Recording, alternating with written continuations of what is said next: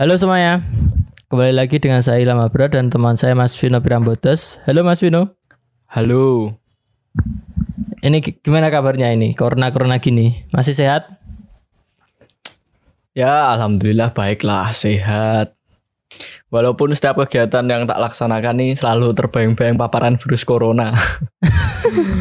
Ya, ya, intinya kalau kita mau apa ya, kegiatan di luar rumah harus memperhatikan protokol kesehatan lah ya. Pakai Iya. masker, jaga jarak, social distancing. hmm, gimana kegiatan-kegiatan terhambat gak ini selama pandemi ini? Kalau ter- bilang di- terhambat pasti ada perbedaan lah ya sebelum pandemi sama pandemi. Eh, bahkan itu se apa ya, kegiatan sesimpel beli cemilan atau jajan di depan rumah itu harus memperhatikan protokol kesehatan pak. Harus pakai masker cuci tangan terus meminimalisir nyentuh benda-benda.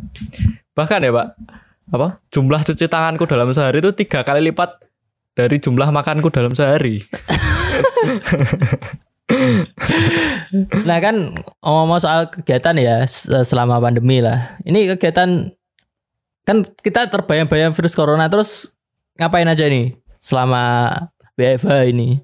Ya, yang pasti kalau kegiatan baik lagi sesuai protokol kesehatan. Tapi sebelum aku mau berikan pendapatku atau memaparkan tentang hal-hal yang bisa dilakukan saat pandemi, mending tak kasih tahu pendapatku tentang hal-hal yang sebaiknya tidak dilaksanakan saat pandemi ini. Nah contohnya apa? Contohnya? Contoh ya Pak, contoh itu kayak nongkrong nggak jelas dari sore sampai malam. Paling cuman dapat apa Pak? Dapat capek paginya ngantuk, terus asam lambung, kebanyakan ngopi kayak gitu Pak. Apalagi kayak golongan kayak kita kita ini mahasiswa, anak-anak muda kan biasanya nongkrong-nongkrong tuh rame-rame nggak jelas gitu kan Pak. Hmm, Ya oke lah kalau kalau mau ngomongin hal-hal yang serius kan sekarang bisa telekonferensi pakai ini apa aplikasi terus kalau mau ngopi ya bisa pesen di Grab atau di Gojek kayak gitu pak. Atau malah Hmm. lebih bagus kalau bisa bikin sendiri oh malah enak. Terus pasti ada yang bilang gini pak Yo, kamu enak. Eh aku nggak bisa loh. Kalau nggak nongkrong itu nggak muncul ide-ideku. Ya iya sih kan Hmm, ya pasti juga, ada tapi sih. Ada. pandemi. Terus ada juga yang bilang kamu enak introvert. Aku ekstrovert pak. Jiwa-jiwa sosialisasiku bergejolak ini wah. Eh, ya gimana bro semua kena dampaknya ya Oh iya emang, iya. emang bener-bener. berdasarkan data itu yang positif corona ya corona ini yang meninggal itu sampai meninggal tuh emang 45 tahun ke atas dan sudah memiliki penyakit berat bawaan kalau generasi muda kayak kita kan emang jarang lah yang udah kena penyakit bawaan yang berat tuh tapi ya tetap bisa menularkan kan bahaya pak Hmm, iya. iya. Nah itu kan apa ya kegiatan yang tidak boleh ya dilakukan selama pandemi itu tuh gimana itu? Terus kita ngapain gitu? Ya, bukan nggak boleh sih, lebih ke jangan dilakukan dulu lah ya. Eh, sama aja yuk. Iya sih. ya, ini Pak, menurut kegiatan yang menurutku aja lah ya, menurut menurutku aja kegiatan yang udah aku lakukan selama pandemi ini, yang udah hampir satu semester inilah ya kalau bisa dibilang. Yang pertama itu pasti kuliah karena kebetulan aku masih mahasiswa dan masih ada kuliah. Oh, Itu emang beda banget proses belajarnya itu Pak. Yang dulunya itu luring, ke, apa harus bangun pagi, terus pakai baju rapi, terus naik motor ke kampus, habis dari kampus nyari kelas, di kelas nyari tempat yang strategis biar nggak kelihatan dosen kalau kita main HP atau tidur gitu Pak. kalau sekarang kan tinggal bangun nyari HP atau laptop gitu, terus join teleconference, absen, terus pas dosennya ngasih apa ngasih materi gitu, kita tidur. Nah, iya sih Pak. Soalnya kan kita eh feel-nya feel belajar secara offline tuh dapat banget tuh. Dan feel secara online tuh ya kita kadang ya kita kadang tidak memperhatikan lah sama dosennya. Tidak memperhatikan penjelasan-penjelasannya gitu lah ya. Iya bener sih pak. Aku ini ini apa ya? Malah ada pengalamanku pribadi nih unik ini. Nggak Hmm, gimana, gimana? sama orang-orang orang itu. Aku tuh pernah pak kuliah daring itu kan pakai handphone tuh ya. Sambil Iya. nganterin ibuku ke pasar pak. Bayangin pak. Pakai handphone naik motor tuh nganterin ibu ke pasar sambil kuliah itu. Ya gimana mau nggak dia Hmm, hmm. mau nggak dianterin tuh ntar dibilang nggak berbakti terus kalau apa nggak ikut kuliah nanti juga nggak lulus kayak gitu kan gimana ya, Oh. kita harus bisa multitasking lah ya Oh, apa? iya. apa? Multitasking itu apa ah, bahasa Indonesia apa? Ah, Kalau kalau di bahasa Jawa itu disambi, disambi. Kalau bahasa Indonesia apa ya? eh ini loh pak. Apa? Mengerjakan hal yang berbeda berbeda dalam satu waktu. Nah itu. Menurutku skill itu sangat berguna pak di masa pandemi ini. Jadi kita selain kuliah Hmm. tadi bisa ikut-ikut bisa menjalankan kegiatan lain eh, sa- sambil sambilan lah disambi kan disambil Hmm, sambil iya. apa sambil apa No. terus selain kuliah tadi ya pak aku juga jadi lebih banyak ikut seminar-seminar online gitu webinar-webinar gitu. Hmm. yang bahkan yang tak ikutin itu materinya tuh beda banget sama jurusan kuliahku sekarang.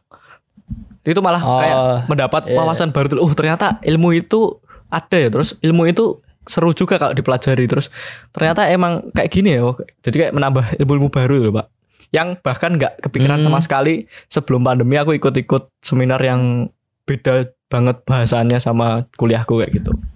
Oh, Aku iya. curiga juga Pak, mungkin karena masa pandemi ini juga para narasumber tuh di rumah nggak ada kerjaan. itu mereka benar-benar gak ada kerjaan atau emang ke PHK sama perusahaan itu kan ya kan ekonomi lagi sulit lah ya semua uh, memangkas kos kosnya sendiri-sendiri lah ya Iya bener Pak, bener. Kan kalau biasanya sem apa seminar luring itu kan ya itu kan harus nyocokin jadwal, terus kadang lokasi, kadang juga berbayar. Kalau dengan sekarang kan webinar-webinar online sekarang kan memangkas itu semua Pak, nggak perlu menunggu apa perjalanan, terus nggak Hmm. nggak memandang beda provinsi bahkan lintas negara pun bisa tinggal cuman modal telekonferensi join ikut kita udah dapat materi enak lah Oh, intinya iya. selain apa nyari ilmu itu aku juga ngelakuin hal lain mbak kan dari tadi udah ngobrolin ilmu ilmu ilmu kuliah terus webinar dan lain-lain sekarang eh, aku juga ngelakuin hal yang bahkan nggak kepikiran sama sekali sebelum pandemi dan malah terlaksana di saat pandemi ini kan Hmm. kalau dalam pandemi ini Iya. kan banyak apa ya sektor apa masyarakat tuh juga terdampak ekonominya. Jadi kegiatan ini tak namain eh, Pak sini Pak. Ya nggak selalu bapak-bapak Oh. sih kan cuman menggambarkan kalau Pak itu biasanya tukang punggung keluarga aja. Jadi itu Oh iya iya. iya. ceritanya ini aku kan disuruh ibuku ke toko itu beli bahan-bahan pokok. Kan biasa kan kalau ke toko itu ada tukang parkirnya. Hmm. Eh, pas aku datang sih entah kenapa kok nggak ada nggak ada yang jaga terus ya udah aku beli aja kan beli terus keluar habis keluar eh, kok tetap nggak ada tukang parkir entah itu emang nggak ada tukang parkirnya atau emang nggak datang tukang parkirnya itu nggak tahu terus ya udah aku lihat samping ternyata ada toko juga. Terus ada juga tukang parkirnya. Cuman biasa kan kalau tukang parkir kan ada bagiannya masing-masing gitu kan. Toko A toko A toko B kayak gitu. Ya udah aku panggil tukang parkir sebelah tak panggil aja Pak sini Pak gitu. Tak kasih aja Hmm. 2000 terus aku pergi. Toh juga ngasih 2000 nggak bikin kita miskin. Ya benar-benar berarti kan eh, banyak lah kegiatan-kegiatan yang sebelum pandemi terus selama pandemi bisa terlaksana kan oh bener-bener bener merasakan banget sih itu kayak gitu kalau kamu gimana pak merasakan juga nggak Kalau aku sih kita kembali ke awal-awal minggu ya. Awal-awal minggu selama pandemi itu di bulan Maret. Nah, itu awal-awal itu ya masih seneng aja. Soalnya kan eh, baru kuliah beberapa minggu terus libur seminggu. Kan dianggap alah ini cuma libur beberapa minggu. Tapi kasusnya makin naik makin naik dan diputuskan eh, libur atau work from home atau kuliah online sampai akhir semester. Nah itu mulai minggu kedua, minggu ketiga itu, waduh, bingung itu. Kayaknya posisi kamar, posisi kamar atau udah terjamah semua. Dari rebahan, duduk, jungkir balik, gulung-gulung, ah, semuanya udah terjamah itu. udah anu ya bekas jejak bau badan udah ke mana-mana satu kamar Oh iya, sampai bosen itu kan. Sampai gimana ya? Aku berpikiran, wah ini mandangi laptop terus apa ini generasi kita akan generasi minus semua. ya udah sampai udah sampai bosen terus baru itu minggu keempat, minggu kelima itu udah ya kita adaptasi lah. Seperti sampai sampai saya itu anu ide-ide sebelum pandemi kan saya sebelum pandemi ingin membuat YouTube ingin buat podcast cuma ide aja sebelum pandemi. Nah, pas pandemi ini malah bisa ter ter apa ya? terrealisasi lah, bisa terlaksana. Ya bersyukur aja. Soalnya menurutku itu saya kenapa sih kok buat YouTube, buat podcast? Ya, aku ingin berbicara, ingin belajar berbicara, ingin mengekspresikan diri. Gitu aja, Pak. Bener banget Pak, setuju kalau masalah bosen itu Pak, aku juga bosen banget di rumah aja. Tapi ya gimana kan karena pandemi ini kita juga harus di rumah aja biar memutus persebaran. Terus ngomong-ngomong soal pandemi tadi kan udah terjadi dari tahun 2019 Desember kan ya dari Wuhan, terus menyebar ke seluruh dunia Pak. Di Indonesia sendiri aku kalau nggak salah Hmm. berita dari apa ya berita yang beredar tuh bulan mulai bulan Maret kalau bisa dihitung berarti udah satu semester ya Maret, April, Mei, Juni, Juli. Nah sekarang Agustus ini Pak. Yang kebetulan Oh, kalau iya. di Indonesia di negara kita ini, negara ter- kita tercinta ini, itu identik dengan peristiwa historis perjuangan bangsa Indonesia Pak. Dengan segala segala jerih payah, Oh, segala iya, iya. jerih payah para pejuang eh, melawan penjajah dulu sehingga kita bisa terbebas dari penjajahan dan generasi kita sudah enaknya doang lah sekarang enak banget tinggal merasakan kemerdekaan nggak perlu Hmm. melawan para penjajah gitu Iya sih emang enak sih Pak. Cuma gimana ya? Eh kita itu emang bener sih nggak melawan penjajah, nggak melawan Amerika, nggak melawan Belanda, nggak melawan Jepang. Tapi menurutku itu kita itu melawan bahasa sendiri Pak. Seperti kayak eh, kita umpat-umpatan di media sosial dengan bahasa sendiri. Cebong kampret pun masih ada. ya aneh masih ada perse- perseteruan internal ya di antara kita iya. kalau ngomongin Ah, masalah perselisihan pasti nggak ada habisnya terus mending kita ngomongin ini peran kita sebagai generasi muda terutama di bulan kemerdekaan ini ke masa mendatang terutama memaknai bulan kemerdekaan ini gimana pak Oh, kalau menurutku ya, eh, kita itu harus merdeka dalam eh, menangkal hoax. Berita-berita palsu kita harus harus gimana ya? Harus dapat berita yang sefaktual mungkin, se sefakta-fakta mungkin. Soalnya berita-berita hoax itu ya seperti kataku tadi, Pak, memecah belah umat, Pak, ini, Pak. biasanya ini ya berita hoax itu tersebarnya cepat di grup-grup WA keluarga itu ya pak Nah, itu yang waduh. sangat dekat dengan kita kehidupan sehari-hari kita, Kita itu- bahkan ya kan pak Nah, saat mau ngembilangin orang tua pun Iya, juga sungkan, Pak apalagi kita. anak terus ka- kalau mau ngomongin orang tua kan kadang sungkan kalau bahasa Jawanya terus kayak kamu tahu apa anak kecil eh anak apa Hmm, ya. anak doang kayak gitu Nah, itu kan sangat dekat dengan keluarga kita, Pak. Bahkan dengan kita sendiri. Kalau kita mau mengedukasi gimana, nggak diedukasi gimana. apalagi kalau kita apa ya, Ya. bilang ke orang tua kadang juga kalau orang Jawa itu sungkan tahu apa kamu anak muda ngomongin orang tua gitu tapi kan Hmm. gimana emang beritanya salah oh, itu hoax kayak gitu Tapi saya berterima kasih ya sama Kominfo. Soalnya di eh, Kominfo itu sangat sangat cepat lah menangkal menangkal hoax atau mem kalau istilahnya itu mengklarifikasi bahwa Hmm. oh ini beritanya hoax, oh si B ini hoax loh beritanya. Aku sangat berterima kasih. Ini adalah menurutku itu salah satu pemeran pemerintah. biasanya di share di apa ya official akunnya di line pak aku kan ngikutin kan pak itu ada kayak Iya. Ya Ya. tidak di lain aja kayak di IG, di media sosial bahkan sampai diberitakan dengan berita nasional kalau Kominfo telah berkata Iya bener pak. begini. Tapi kan kalau ibu kita kan pakainya WhatsApp pak, tidak pakai Line.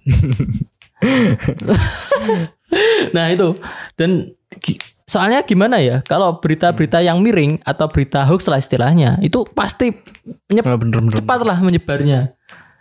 Tinggal forward forward forward gitu aja, copy paste. Tapi kalau berita-berita yang faktual, yang nyata, yang motivasi tuh malah lama menyebarnya. Ya Juga gimana ya? sebisa mungkin kita minimal kita bisa memberikan apa mengeser berita-berita yang benar. Walaupun kita nggak didengar atau orang tua nganggap remeh, Nah. yang penting kita udah ada niat pak menurutku. Generasi muda harus kita kita harus melawan itu loh. melakukan berita-berita hoax itu sangat penting terutama itu bisa memecah Iya. belah umat tadi Ini kayaknya ini podcast kita ini 20 menit gak cukup lah ya ini ya. Soalnya bahas apa? Bahas pandemi, negara, hoax, berita. Aduh, Iya bener. ini sangat kurang ya ini ya. Mungkin satu hari ini Ya belum selesai juga kapan-kapan, satu hari. Pak. Eh, mungkin ada pesan dari Mas Vino Ya untuk nutup podcast sebagai ini. penutup. bagi yang mendengarkan atau siapa pun lah yang mendengarkan podcast ini tolong supaya memperhatikan eh karena kita masih di apa ya masa pandemi tolong mem- memperhatikan betul arahan pemerintah kalau kita harus em, menaati protokol kesehatan ya udah kita harus menaati pakai masker jaga jarak social distancing kayak gitu. Haruslah di ini tetap dijalankan. Terus kalau kalian kerja silakan kerja tapi harus Hmm. mematuhi protokol. Kalau kalian mahasiswa atau anak sekolahan ya udah kalian belajar di rumah. Kalau keluar ya sepurnya aja kayak gitu. Terus yang terakhir jangan lupa tetap berkarya berinovasi apa pun itu lakukan hal yang positif Oh, kalau dari aku mungkin Tuhan menciptakan pandemi ini untuk biar kita bisa eh, mengeluarkan ide-ide kita, ide-ide kreatif kita selain ide-ide yang udah biasa sebelum pandemi. Karena intan itu terbentuk karena temperatur yang tinggi dan tekanan yang tinggi juga. Maka menjadi intan yang bisa bermanfaat untuk semua umat. Oke, terima kasih. Dadah.